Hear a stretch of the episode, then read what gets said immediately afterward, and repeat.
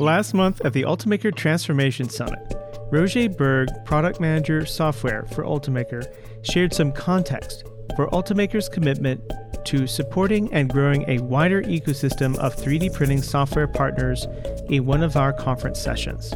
Here is a snippet of what he shared. Ultimaker is deeply rooted in its open source origin, and we still very much have this idealistic culture that in order to change the world, you have to collaborate with others. One thing we see when talking to all these customers is that they all have different workflows in place and different components from various suppliers. So if we want to optimize this, we need to engage with other software companies to make this a joint effort. And we have already been actively working with some of these software partners on creating nice integrations. After this summit, this topic inspired the Talking Additive team to consider this rich ecosystem of three D printing software companies emerging lately. Having just highlighted excellent Teton Simulation in episode twenty-two, we quickly identified a few others we feel our listeners really need to hear about. Hello and welcome to Talking Additive episode twenty-four. Today's episode features three guest segments, three software solutions that each represent perspectives on the expanding role that three D printing software plays within manufacturing today. For the first segment, I will be joined today by Omer Blair, co-founder and C E O of Caster. Caster has developed a software platform that helps manufacturers and engineering firms leverage machine learning and automation software to quickly evaluate bills of materials for even massive parts and components lists so that they can recognize which parts might be more efficiently and affordably produced by a range of A M technologies, from F F F three D printing to S L A to S L S to metal additive manufacturing options. He discusses how these tools help manufacturers new to three D printing overcome incorrect assumptions about which kinds of parts are good candidates, as well as introduces costs and logistics savings that bring real business value. Next up, I will be joined by Florian de Boek, co-founder of Spentis. Spentis is a software solution for the medical industry that makes it possible for medical professionals to produce high-quality orthotic devices faster and at lower costs than typical manufacturing by leveraging Spentis' three D scanning, orthotics optimized three D modeling software, and three D printing preparation resources for a range of additive manufacturing technologies.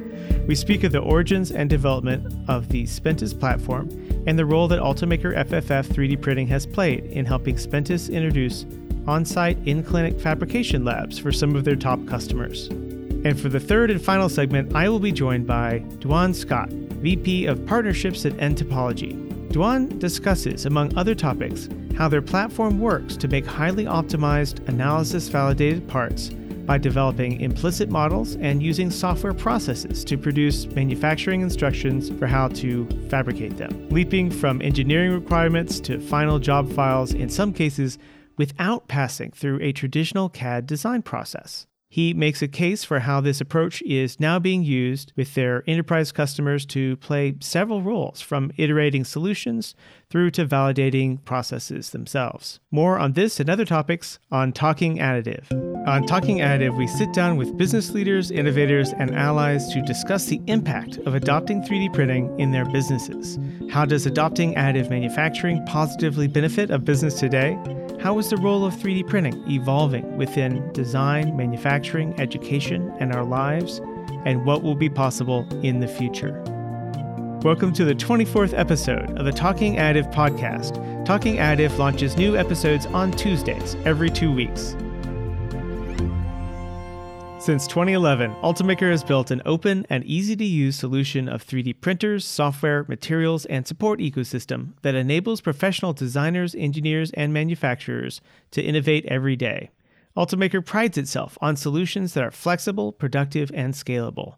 Its global team of over four hundred employees works together to accelerate the world's transition to local manufacturing and digital distribution. Welcome to episode twenty-four. three D printing software at work in manufacturing. We have a very full program for our listeners today, so we will dive right in with our first segment. Omer Blair, co-founder and C E O of Caster.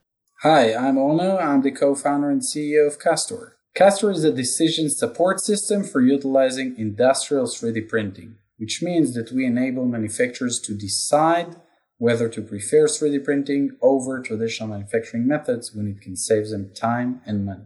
As you mentioned in your introduction, you have a pretty long history in additive manufacturing, and you've really been focusing on this for a while. I ask, as I ask probably most of our guests, what drew you first into additive manufacturing?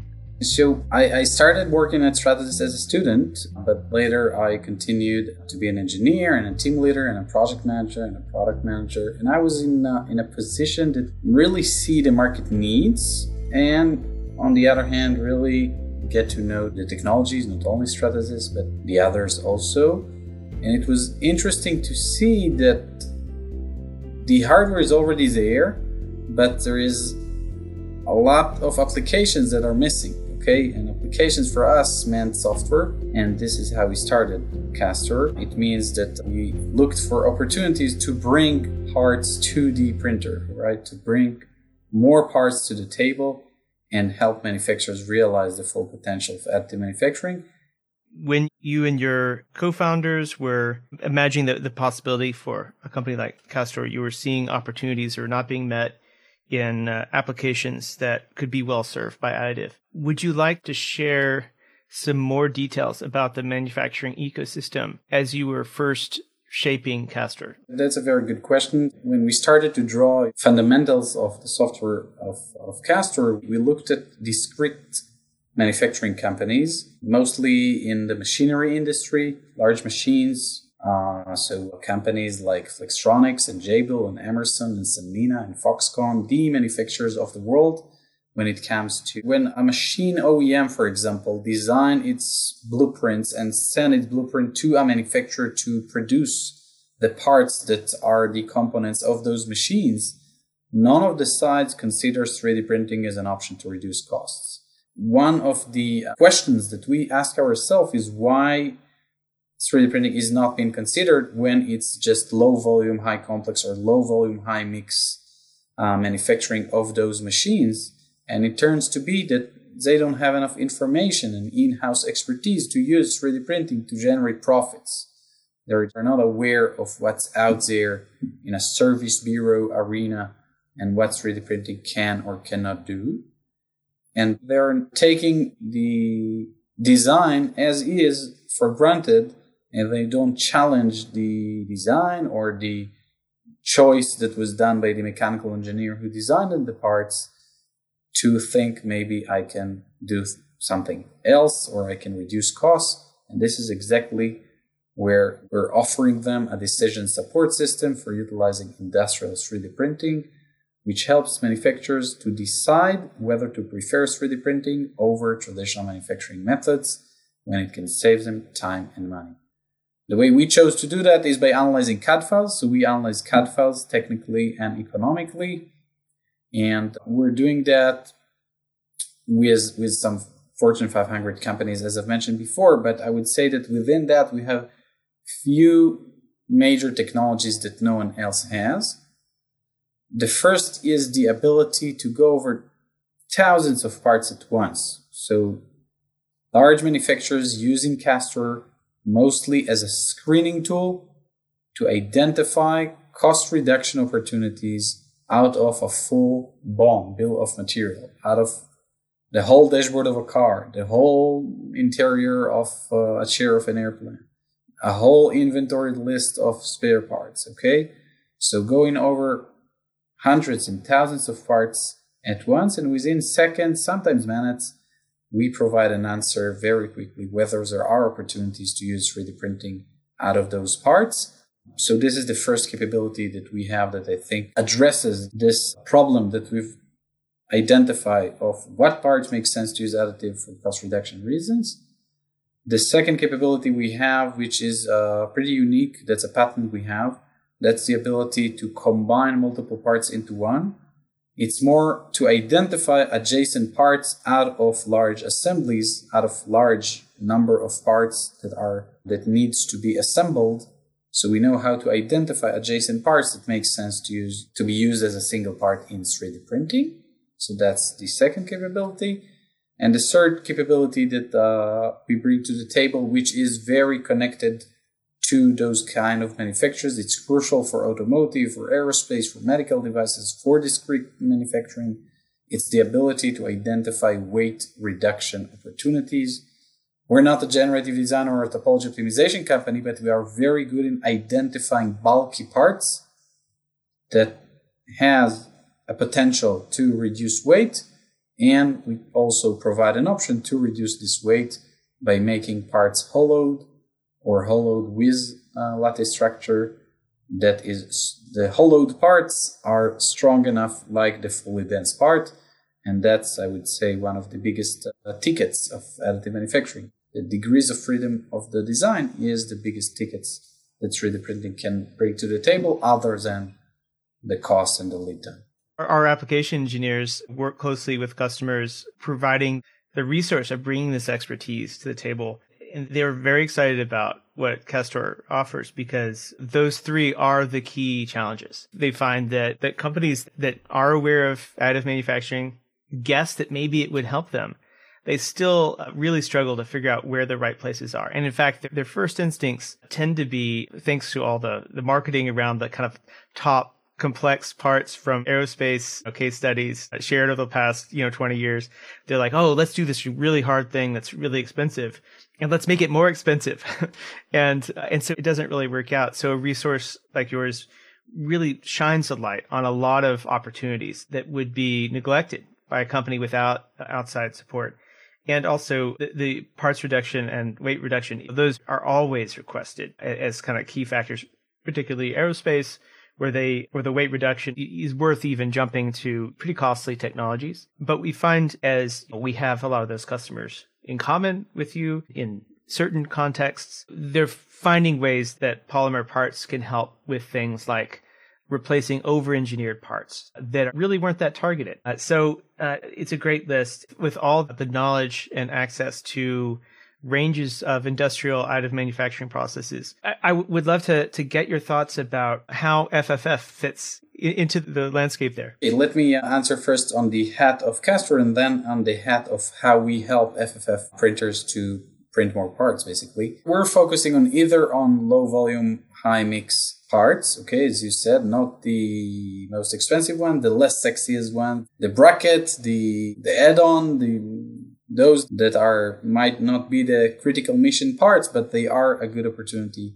for cost reduction in three D printing. That's one application. The other is jigs, tools, fixtures, which ultimately make a big role in this arena. So that relates to every manufacturing technique. Everybody have a production has a production line, you know. So one of the best way to reduce cost in the production line is to identify parts that can be uh, used in three D printing. And the latter, the last application we we we're aiming for is spare parts, okay, aftermarket service, whether I need to keep an inventory of two million parts of spare parts I have, or can I reduce this inventory by identifying those parts that I don't have to keep on the shelves just because it makes more sense to print it on demand, we're the closer to the customer and reduce my inventory. And, and what's common to all of those is that if you're touching specifically the financial aspect of the consideration of whether to choose three D printing over traditional manufacturing method, you find out that there is always a break-even point versus the traditional manufacturing method in meaning of quantities, of production quantities. So F F F plays a role when the quantities are low, okay? So I would say, I don't know, between zero to one hundred, okay? But what we're trying to do with the software is for each one of the parts within a bill of material, we're trying to identify this break-even point versus the traditional manufacturing way. And a lot of times it makes sense to use F F F solutions for those low volume parts just from a financial perspective. Okay, I'm leaving the materials properties aside and the, the geometry limitations aside from a financial perspective. A lot of time it makes more sense, and we're helping manufacturers to understand that. You, you'd mentioned some of the integrations uh, that you're involved with. I will selfishly ask if you would talk a little bit about your integrations into Digital Factory with Ultimaker. In general, the software arena in three D printing is now in a very interesting point in time when there are like twenty things to be solved in three D printing in order for it to be a sustainable manufacturing method. And we're trying to solve the first two problems. What parts make sense and what small changes on the design will give you a, a big uh, advantage. And when we push the results downstream to what you can do with these results, there are a lot of opportunities that manufacturers can take, specifically if they're an automaker user, to grasp these results and understand and, and conclude from that what they can do with their print, okay? So one of the integrations we've recently created is an integration to the digital factory of Ultimaker, which means that we can take a large number of parts, a BOM, bill of material, screen it, analyze it, narrow down the discussion from those thousands of parts to those fifty that make sense to use additive manufacturing. And if you liked, as an Ultimaker user, you liked those results of those fifty parts, then you can shift it to your digital factory warehouse or the place where you want to keep your parts, your files. And then you can either send it to Cura or either redesign it and put it back th uh, there or reanalyzing them. But at least we've narrowed down, again, we've narrowed down the discussion from a lot of parts to those very parts that make sense to use additive. So they're now part of your digital factory. So uh, it's a very streamlined uh, process. The input is a, is a large number of parts assembly. The output is parts that make sense to use additive, and they are being stored in the digital factory place. Thank you for sharing about that uh, integration into a digital factory and digital library. Are there other integrations that you should uh, highlight at this time to some of the other contexts and channels for serving your users? Yeah, so we now mentioned uh, a push integration, which means that Caster does the analysis and then push the information to two D printer. We also have a pull integrations where we take information from P L M systems slash E R P systems. We are partners in two startup programs. The first is the Frontier startup programs of Siemens.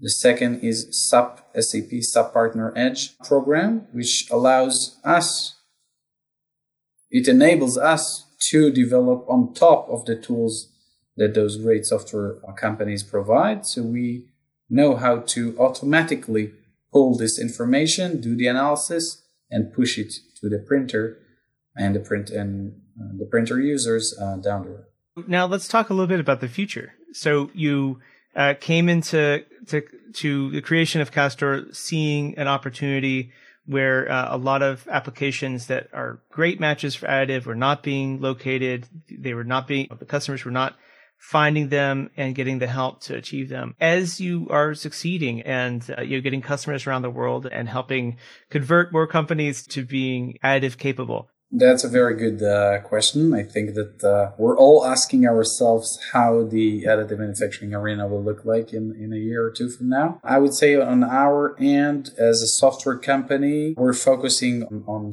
three different aspects. The first is integrations, but it's not integrations, it's just the technical aspect of that. It's creating a seamless workflow, okay, where people can stay, engineers can stay inside the environments they used to work with, do the analysis. Think of a bot running over the night and uh, in the morning provides you an answer of what parts make sense to use additive, and you take it from there, okay? You don't need more than just to click a button when you leave the, your desk and, and to see the results in the morning. So that's where Castor is heading with its integration and to streamline the process of parts identification. The second is end-use parts and end-use manufacturing opportunities. I think prototyping and its hype is now turning into a hype of real end-use part, end-use manufacturing.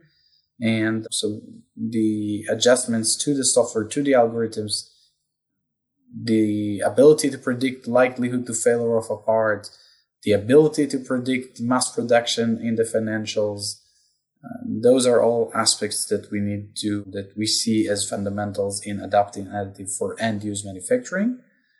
And uh, the third would be things that software can do without, let's call it this way, A I and machine learning aspects of software enables outputs from the software that a human being just can't do, okay?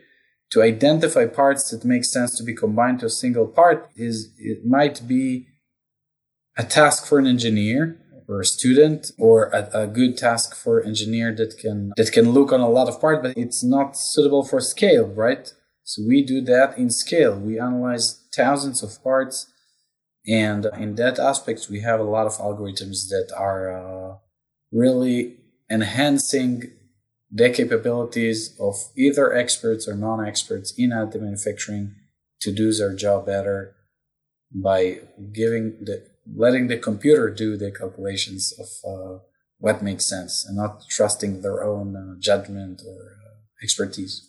That's an incredible resource, because while while this knowledge is flowing out to, to those who are mastering it, very talented engineers who aren't looking at the additive manufacturing processes themselves and not operating them, they're not as aware as uh, as your tool is for what makes sense. Because it's not just what is possible, it's what makes sense. And it makes your system a, a, a huge refinement over what's uh, available.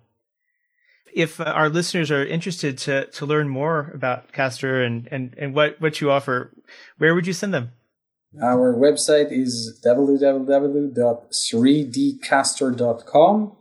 I'm at Omer at three d castor dot com. Omer is like Homer Simpson without the H. It's O M E R at three d castor dot com. We welcome you to visit. Send a note. Thank you very much for joining us on Talking Additive this week. Thank you for the time and the opportunity. It was uh, great. Our first segment featured Omer Blair, co-founder and C E O of Castor. Next up, we have Florian Dubuc, co-founder of Spentis. So I'm Florian Dubuc. I'm the co-founder of Spentis. Um, Spentis is a Belgian medical company uh, based in Brussels.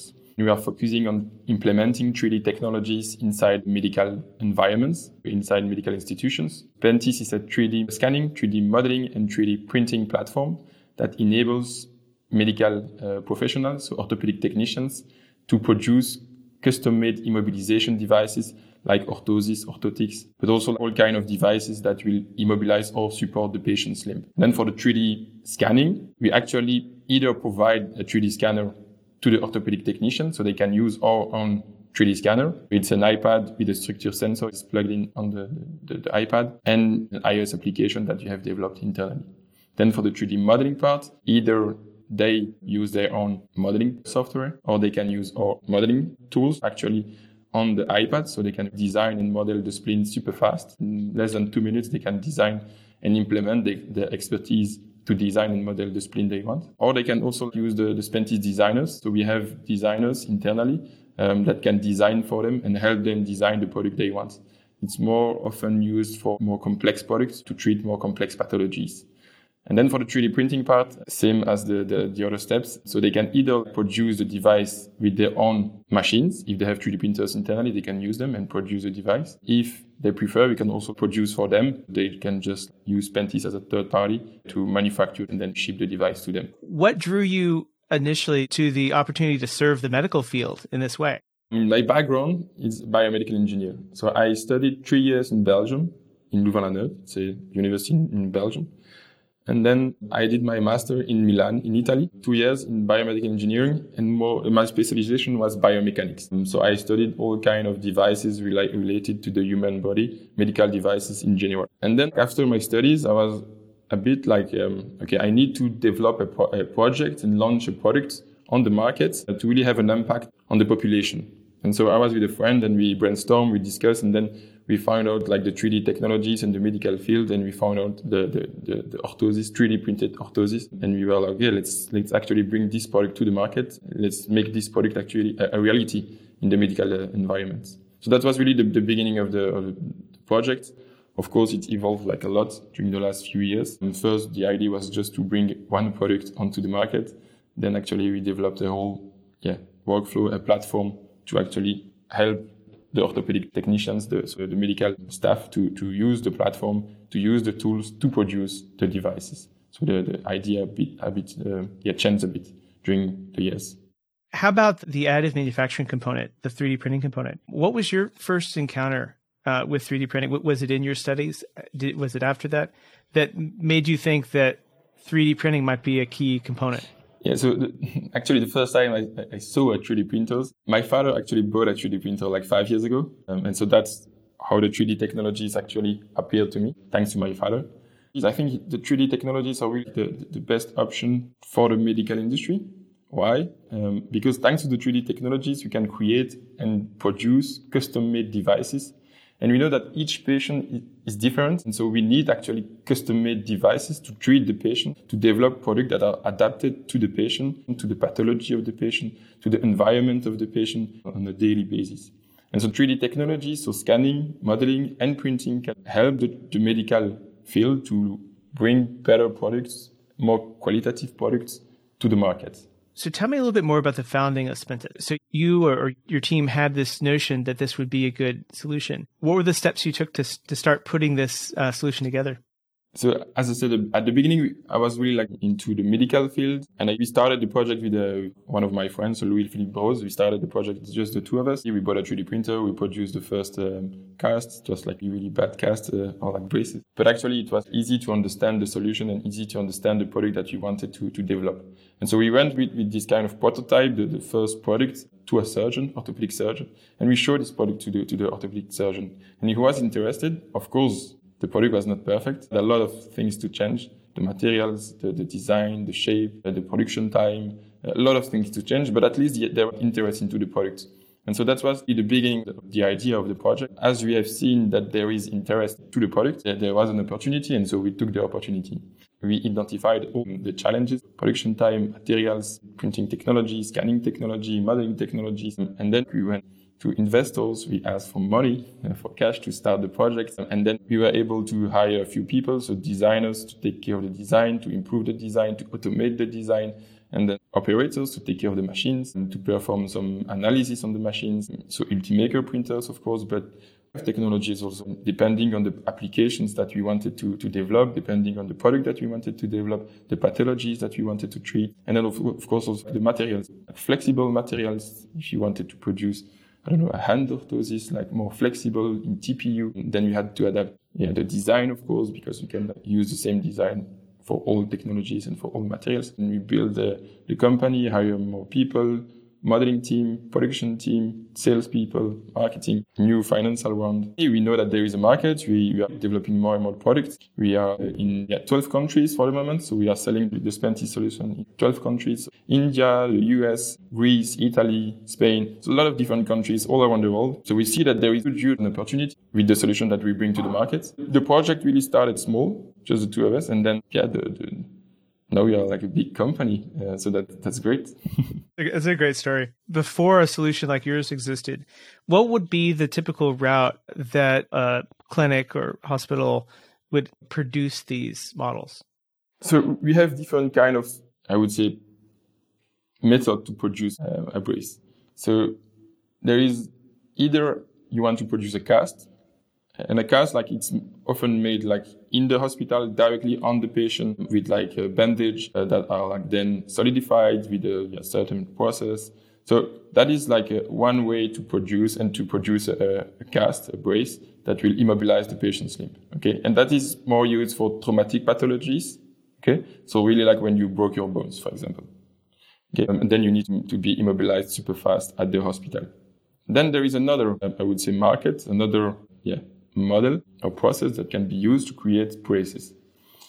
That's the model or the process to, to build and manufacture custom-made devices for more chronic, to treat more chronic pathologies. So really more complex pathologies.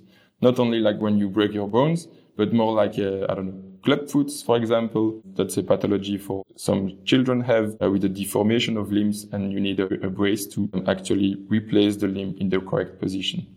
And that kind of devices, so a brace, is actually made with leather, with uh, metal parts. With you need first to take a, a mold of the patient. It's really like a long process to build that kind of device, and the device will be round, well, or, uh, yeah, put on the patients during, I don't know, three years, five years. So the patient will wear the cast or the brace for like really long time, and so they need to be like resistant. They need to be strong and durable. And so that, that's more the, the, the market that we target at the moment. Really like more complex pathologies, more complex yeah, braces that the patients will wear for more than, I would say, six more than six weeks.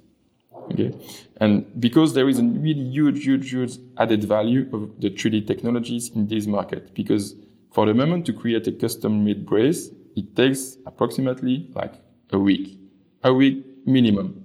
Really take a mold on the patient, work with the leather, with the metal parts, with the articulations, with the, I don't know, like with the, the foam to create the, the final device. But with three D technologies, you just need to three D scan the patient's limb, design the spleen digitally. So you really reduce the number of materials, of components, and of errors. Then you can really go super fast, everything digitally, and then you produce a device that you want in like a few hours.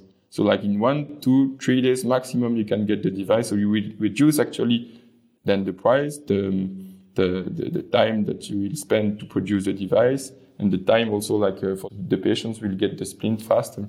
But it's way better for the patients and the orthopedic technician. Now, there have been routes for service bureaus for additive manufacturing for a long time, but what you're offering seems unique from an outside view in that you have options where either your team will provide expertise for facilitating those parts or, in some cases, customers with on-site production. Could you talk a little bit about those unique scenarios and how those are changing the context for how these pieces will reach the patients more quickly? Yeah. So true. At the beginning, we really wanted to have like production centers all around the world to produce and to provide the cast or the final device to the patient or to the orthopedic technician. Sorry. But then actually three D technologies, they are more easy to use than before. They are super user friendly, especially Ultimaker, like just a few clicks, you just plug, uh, plug in, you know, like in the electrical power, super easy. Like uh, in a few, in a few steps, in like in one or two hours, you can be set up and produce the first device.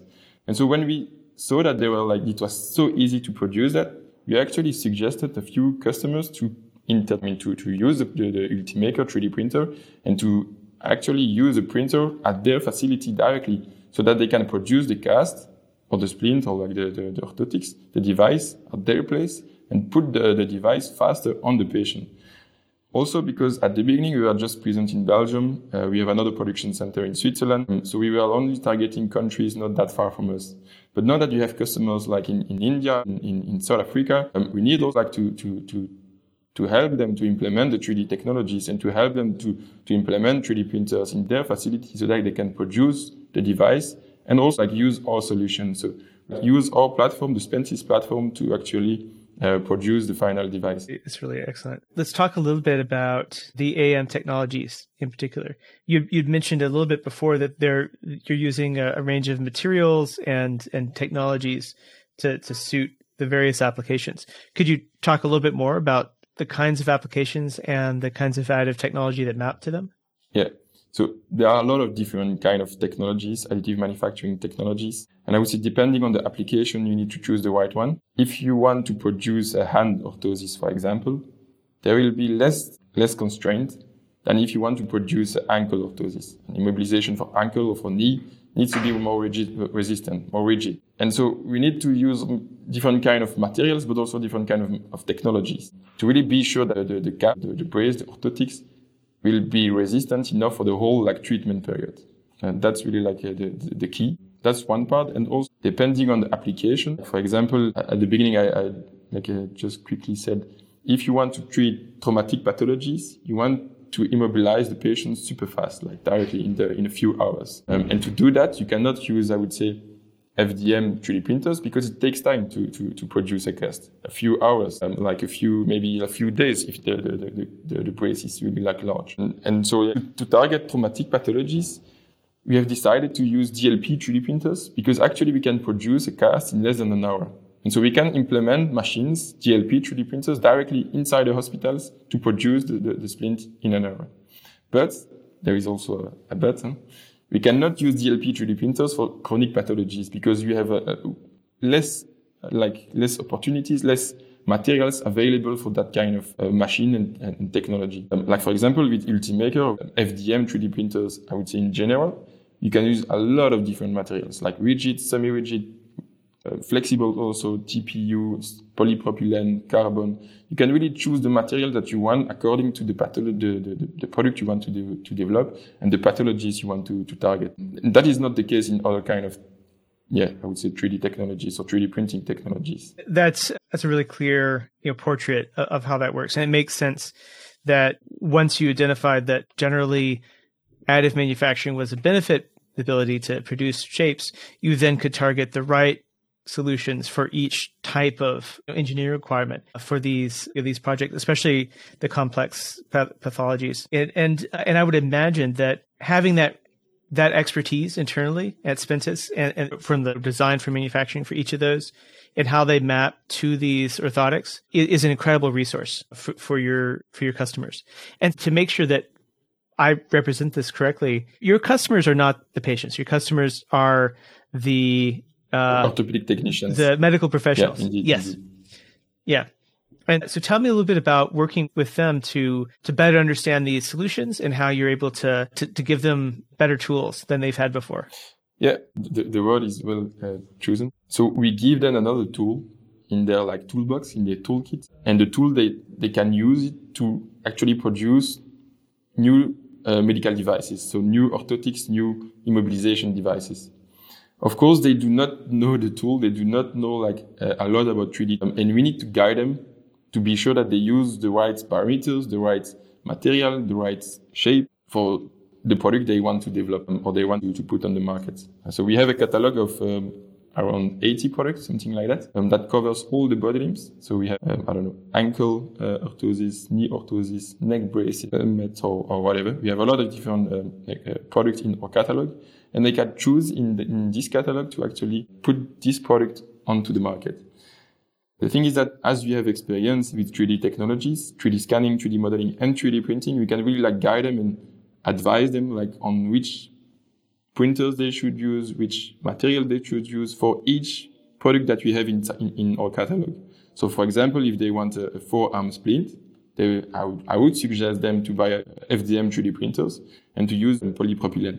And then we can also advise them more deeply. Like, okay, the, the thickness should be like three millimeters. You can put alveoli, you can put like holes to, to actually make the, the, the limb of the patient breathe. You can su- suggest them to to make better design to produce the, the device with a certain technology and also yeah, use the right scanner to get the, the, the measurement of the limb. Uh, but of course, like it's true that sometimes it's a bit complex because they do not really know um, the technologies, uh, the three D technologies, and sometimes they want to make like crazy things that actually are not pos- possible yet. It might be in the future, but like right now it's not possible to, to produce yeah everything with three D. I think everybody using additive manufacturing technology needs to recognize that this is, is very powerful technology when you understand it and you understand how to leverage its strengths. But if you don't pay attention to the limitations, you can hit issues.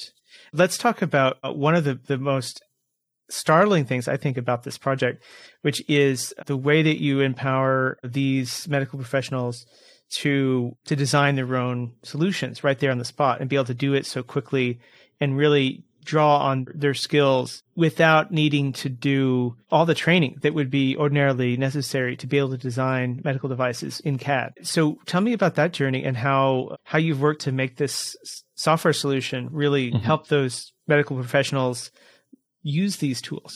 Yeah, indeed. So the, the, the I would say the core value of Spent is really the three D modeling platform, the three D modeling tools that we provide to the orthopedic technicians. So the, the last few years, We, we, we had designers internally, and we still have designers in, inside Spintis. But we have seen that there were like a lot of, I would say, miscommunication between designers and orthopedic technicians and the medical staff. Miscommunication because medical staff and orthopedic technicians, of course, they have a huge medical knowledge, and they always want to implement this new knowledge in, into the, the design and the manufacturing of the device.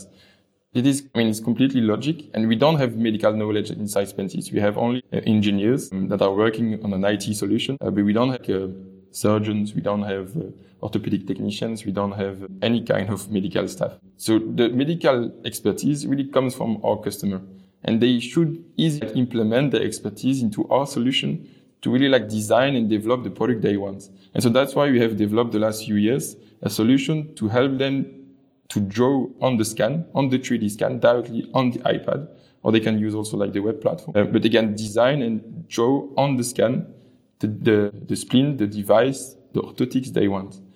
So they can shape like anything. So like the, the, the borders of the spleen, they want, uh, I don't know, some holes, they want a, a specific thickness, they want, I don't know, some, some coverage or not, they want an offset or not.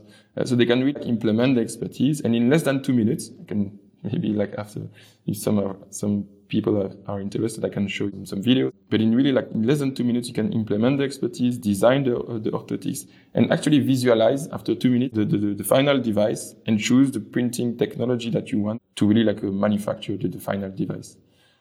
That's really like the core business, the workflow, and the, the, the value spent is. For the, the on-site solutions that, that you help some of the, some of your customers to set up so that they can be served locally at, at far remote locations. We were talking about this a little bit when we were meeting to prepare for, for the interview. And we were talking about how there, there can be some advantages to having all that patient data and, and all those details managed, worked with by the professionals, but also executed right there on site in a different relationship than if you had an external service bureau. So tell me a little bit about how this platform helps your, your customers work with patient data and, and the other opportunities that you bring to them to help them make better devices. Spentis is a platform that gathers data to smooth the whole production process. So actually the orthopedic technicians or the user can visualize all the data, gather data, but also like trace and keep and record all the data, which is super good for the regulatory aspects because they can keep the data for a long period of time. They can sort the data.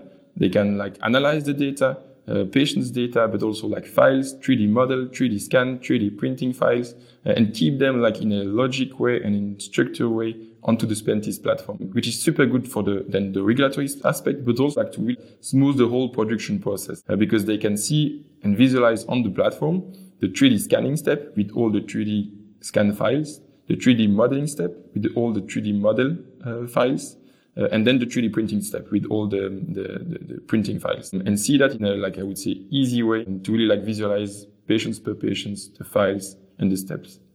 Excellent. And in addition to expanding into new markets and spreading the word about your platform, what are some other things that you see in in the near future or have announced for the near near future for Spentis? Are, are there any new developments, directions, or pathologies that you're looking to add?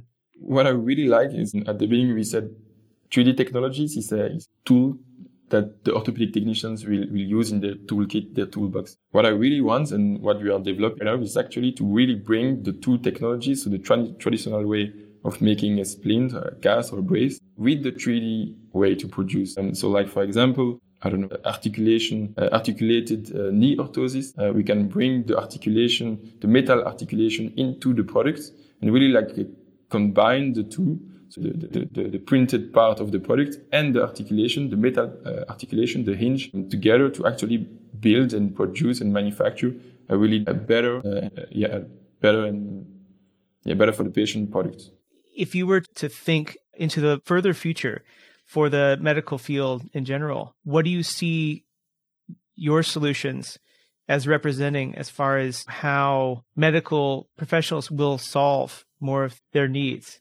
When I think about the medical industry and the three D technologies, there's so many opportunities uh, in front of us, like so many. It's crazy. Like, I don't know, three D implants, uh, three D printed implants, three D anatomical models to, to help the surgeons to prepare the surgery, cutting guides, a lot of different products, really like a lot. It's crazy. And as the three D printing and but all three D technologies actually evolve and improve, they are like crazy, like the last few years, how, how they improved and how they are, how they evolve. Um, they are faster, they print better product, they print with a higher quality, they, they, they print all kinds of materials, plastic materials, but also like metallic parts, a lot of different materials. And so this brings actually a lot of different, yeah, I would say new applications uh, into the field. Spentis, I would say, will f- still focus on the immobilization device on the short term, really like uh, producing orthosis is really the focus on the short term. But as I said, we want also to, to bring immobilization in the, the hospitals with cast, with other kind of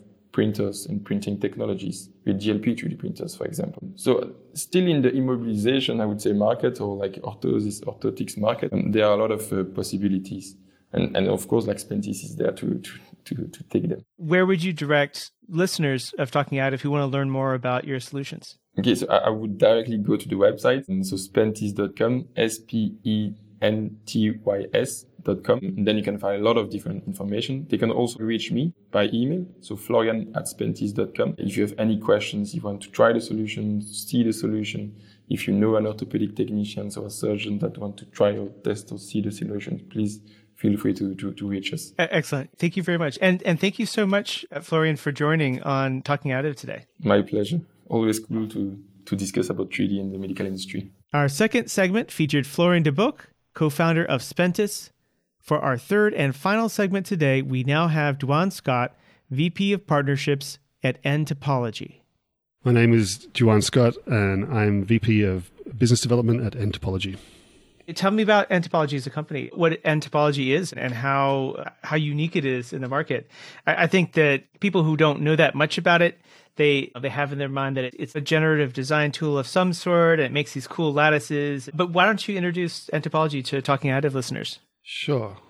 N-Topology was founded by Bradley Rothenberg in twenty fifteen in New York City in a small room above a pizza shop in downtown Soho. For the longest time, it was just three guys in there creating this lattice software element, which was just purely lattices. You take in your geometry, you apply some lattices based on performance, and then you output it and you print it. And it quickly became apparent that the, the limitation in what was possible was the underlying geometry kernel, the, the modeling, which was based on eighties B-rep, what every C A D system on Earth really is based on. And there were just some basic functions which couldn't be overcome with that technology. And Brad and the team discovered an existing um, way of describing geometry, which is called implicit modeling, or a sine distance function, whereby everything is described by a continuous equation and every point in space is, is addressable and queryable. So you can see if there is or is not something there. And to do this, though, it's not C A D. It's it's not three D modeling. It's computational design. You build up a workflow using these blocks, which are like a programming language for geometry, and then the geometry appears because of this equation. So what you're really doing in there is building a program in the canvas to make an object. And so you're designing the, the process, and the object is the result, which means that if you need to make a change, you just modify the input and the result updates. You can use existing geometry, so you can bring in either existing C A D data or model something in N-Top and use that to drive geometry. So it's a really completely different way of thinking. You don't think about lines and edges and curves, which you then, you know, push and pull. You think about performance, and you set up the workflow to make that happen. So we do have generative design in that you are generating geometry. You can have multiple uh, load cases in our simulation. We have internal simulation tools for, you know, statics, strain, stress, modal, thermal. I'm not sure what else. They keep on in bringing in new simulation capabilities into the software. Or you can use external simulation to drive the geometry as well. So it's really performance-driven design. What kinds of customers find N-Topology and have this make a real difference in their business? Yeah, so one of the first uh, companies to adopt N-Topology was Lockheed Martin for multiple business units. And the only reason we can mention their name and most other customers we can't is because they were also an investor. So it's, it's public knowledge. So they immediately use it for lightweighting of parts going into all sorts of aircraft and, and space applications. So satellites, helicopters, planes, rockets, like everything that they do. Every ounce you send up into space costs you a lot of money. So anything we can help them save makes sense. So they were very early adopters. And so too, we have more. So all the major space players are N-Top customers. So aerospace was our first sort of industry we went to. And then closely followed by medical, because there was precedent for doing um, these complex stochastic structures for lattice implants. And so that also became a market which we spread into pretty quickly. That's expanded now to more spinal implants and surgical guides and other medical device medical devices. So both aerospace, defense, and medical is, is well established for us. It's pretty much the same parallel for three D printing: aerospace, defense, medical, then automotive and consumer electronics are starting to grow as well. Yeah, and also a lot of prosthetics um, and orthotics, including for pets, which is the coolest oh, nice. one we have. Yeah. yeah, so there's this company in, I think they're in New Jersey, Dive Design. We're doing prosthetics for pups. That's great. It's, it's pretty cool. And they're doing, I think, even ducks and goats. Really, it's pretty cool. So one of the reasons that anthropology seems to be able to do these things, at least from how I'm understanding it from talking to you, is that the modeling is both earlier in the process and later than a lot of the, the uh, modeling tools out there. So instead of like extruding a, a drawing mm-hmm. or something and then starting to build up procedurally over this relates to that, this relates to that, and then and you have a, a solid, and then, oh, and now when you manufacture it and you have to feed it to a different process that analyzes yep. that in terms of the manufacturing process. Instead, you actually have the ability to develop the piece to really suit the manufacturing process from the beginning. Yeah. And when you're doing a topology optimization, you can have both constraints of the performance and the manufacturing process weigh off against each other simultaneously, and you can tweak and say, I care more about performance than manufacturing, or I cannot allow this to happen in the manufacturing process, so I need to make sure it fits for that. So we can reduce the amount of post-processing required, reduce the amount of material with a massive difference. Like I just did an experiment and I reduced the, the mass of the part probably by, you know, maybe two percent during the by when I applied the like the manufacturing constraint. So the, the mass of the part reduced and the, the mass of the, the support material required was down to a third, and the performance was the same. So it's just it's it's and I I've seen others attempt this in the past, but they've attempted it with a black box process whereby you can't go in and tweak the ratio between the, the performance and the manufacturing process, and you can't really tweak even the men, the performance because it's black box. But with N T O P, you can go in and modify every single component and make it your own. Can we talk a little bit about the the ways this maps to the various additive manufacturing technologies? What is the role of F F F in that mix? Yeah, I think that a lot of people go with us, use our software for the metal processes because the metal processes are so expensive that to actually make the business case for manufacturing a part with that process, it really has to outperform and a, a bunch of requirements. And so part consolidation and weight optimization and multi-objective performances, like doing heating and fluid flow and dealing with, you know, stresses of impact at the same time, is where you can really make an impact. And then as so there's people doing the really hard things.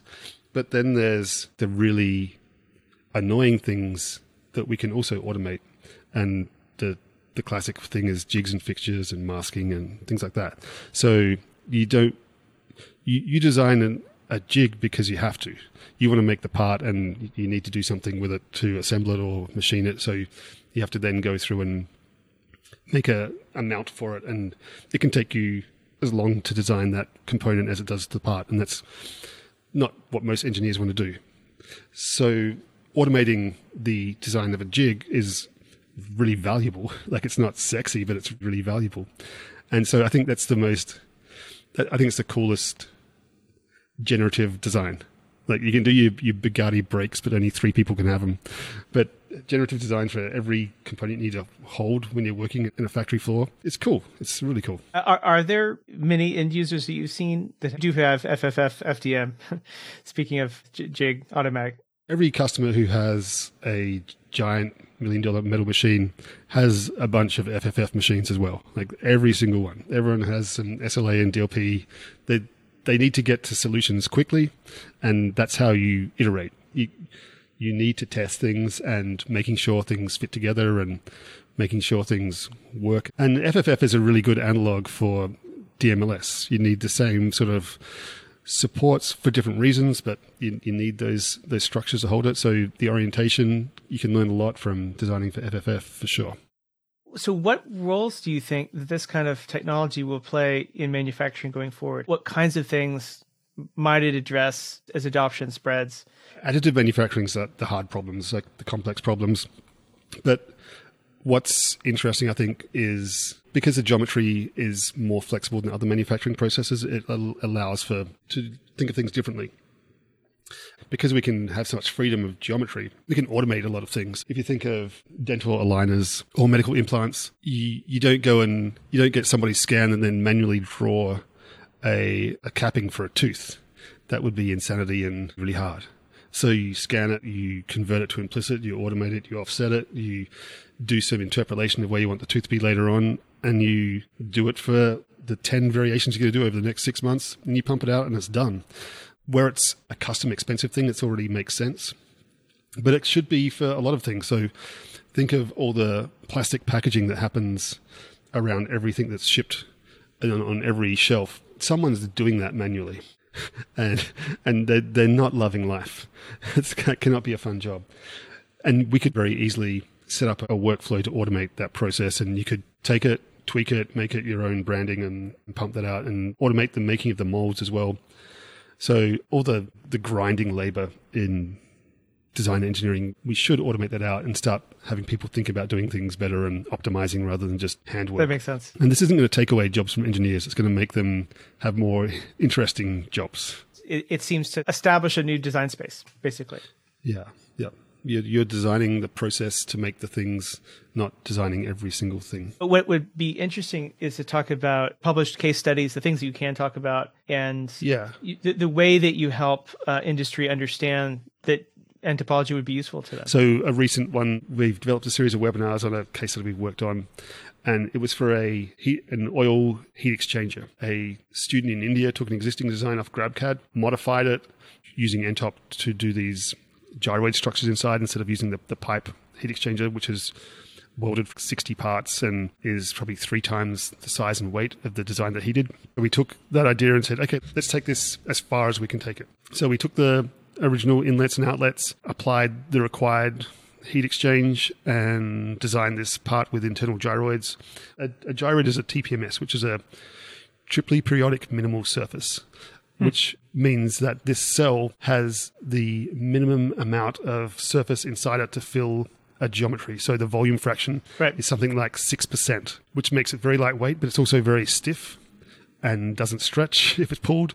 And it also has this shared surface area has two domains which never meet because there's this surface which goes, it wraps around itself.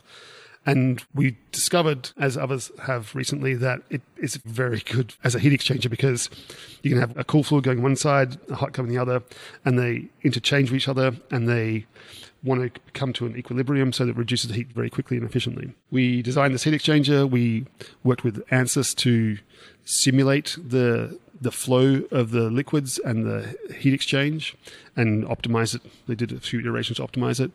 We then sent slices to E O S to three D print, and we used in Simpleware and N S I, I think it is, to scan the as-built part and compare it to the geometry that we sent to the machine, and it was super, super close. Like they'd never seen anything this close before because the side effect of this geometry being a minimal surface and containing stress so well is that it didn't distort when we printed it. And so it's super, super clean, super efficient, super light.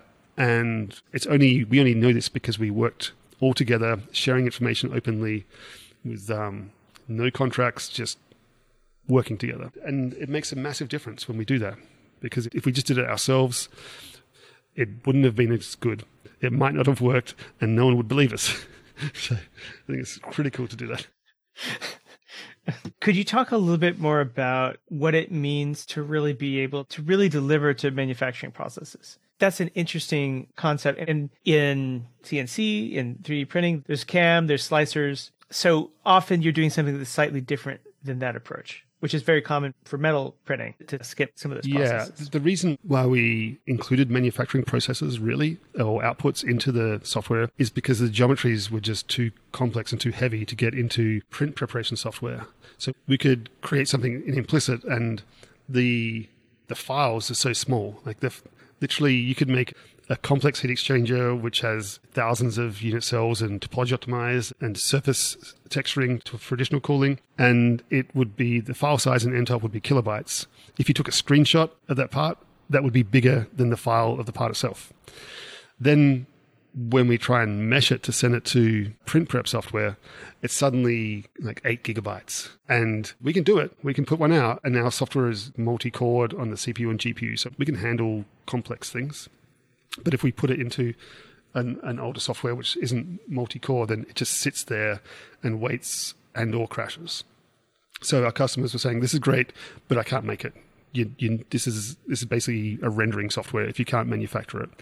And so we had to create ways of outputting other formats. And the two approaches which are most applicable for additive manufacturing is we slice the part and send out generic slice files to different machines, or custom slice files, or even down to the polylines, hatches, points, laser, power, speed, everything.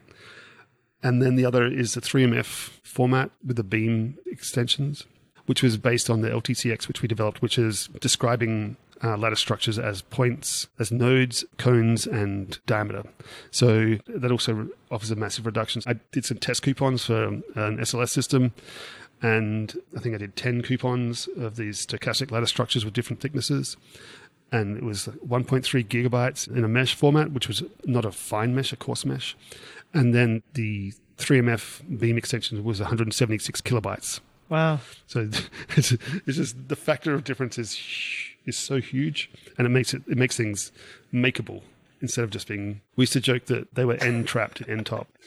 I love it. Looking at the needs in the manufacturing ecosystem, why should more of these processes, like you're talking about how uh, useful this tool might be for things like creating a system that can generate packaging mm-hmm. or jigs and fixtures automatically. Why is this kind of solution really going to make a difference for manufacturing as it goes forward? When you automate design processes, you eliminate wasted time for engineers who can be doing better things like innovating on the actual thing you're designing. So if, if you're spending so much time preparing things to make things, then you're not making as many things as quickly. And when your engineers can iterate on the process, you can, as well as you know, do these automatic things, you can improve the efficiency of not just the manufacturing process, but the part itself. And when you improve the efficiency of the part itself, then you reduce waste, and we, we make the world a little bit better each time we make something instead of consuming more power. So a company in California, uh, Holo A M, who make uh, cooling plates for C P Us, and they're three D printing D L P copper. And so they can get very fine resolution. And they're using N top to design the channels for the flow of the liquid through them.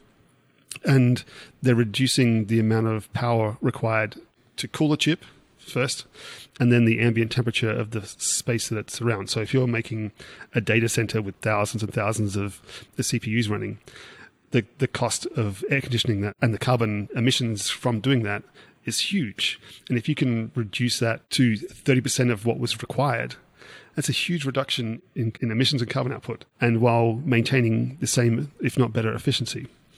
So this is where the combination of additive manufacturing and advanced design play so well together to really make a huge impact for our shared customers and their customers and the environment at the same time. For listeners of Talking Additive, if you're interested in learning more about N topology, ready to have these kind of solutions, how would they learn more? Well, the best way would be to visit our website, N topology dot com, and you can download a trial straight away. By default, it's in this preview mode with some example files, so you can open up a file and start modifying things. In fact, you can open up any file. So if you have a colleague or a friend already using N topology, you can grab an N top file off them, open up, modify it. Over the past year, I think we've done one hundred short presentations on workflows in N topology. So all of those are available to download as well, whether it's based on structural engineering, heat exchangers, shoe soles, seat inter- car interiors, or lots and lots of different options to download. Experiment with it, and if you're interested, you can unlock a trial for a couple of weeks. And if you're really interested and you have some money, you can buy the software. One other thing I'd like to add is that we also sort of are super serious about supporting the next generation of engineers learning how to use computational design. So we give our software for free to all students and educators to learn how to use the software. We only charge people who are doing paid research, like government research. But other than that, it's all free and open, and we have a good community of people who can help you get spun up on how to use the software. So, Juwan, thank you so much for joining on Talking Additive. Well, thank you very much. It was loads of fun. It's good to speak. Yeah, if anyone wants to reach out to me on LinkedIn or whatever, I'm always open to talk additive manufacturing, especially design. Thanks again to Juwan Scott, V P of Partnerships at Entopology, who was our featured guest for our third segment today.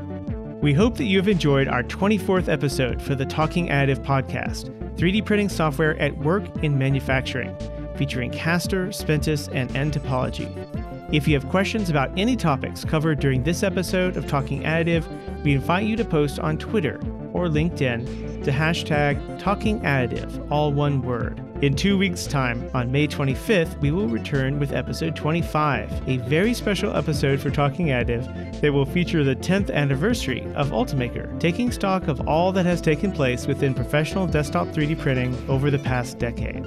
Subscribe wherever you listen to podcasts, and join the conversation by signing up for news and announcements at talking additive dot com. Thank you again to Omer Blair from Castor, Florian DeBoek from Spentis, and Juwan Scott from Entopology for joining us for episode twenty-four. Our series producer is Hannah Gabrielle Tacchini, studio manager David Roberson, executive producer Nuno Campos.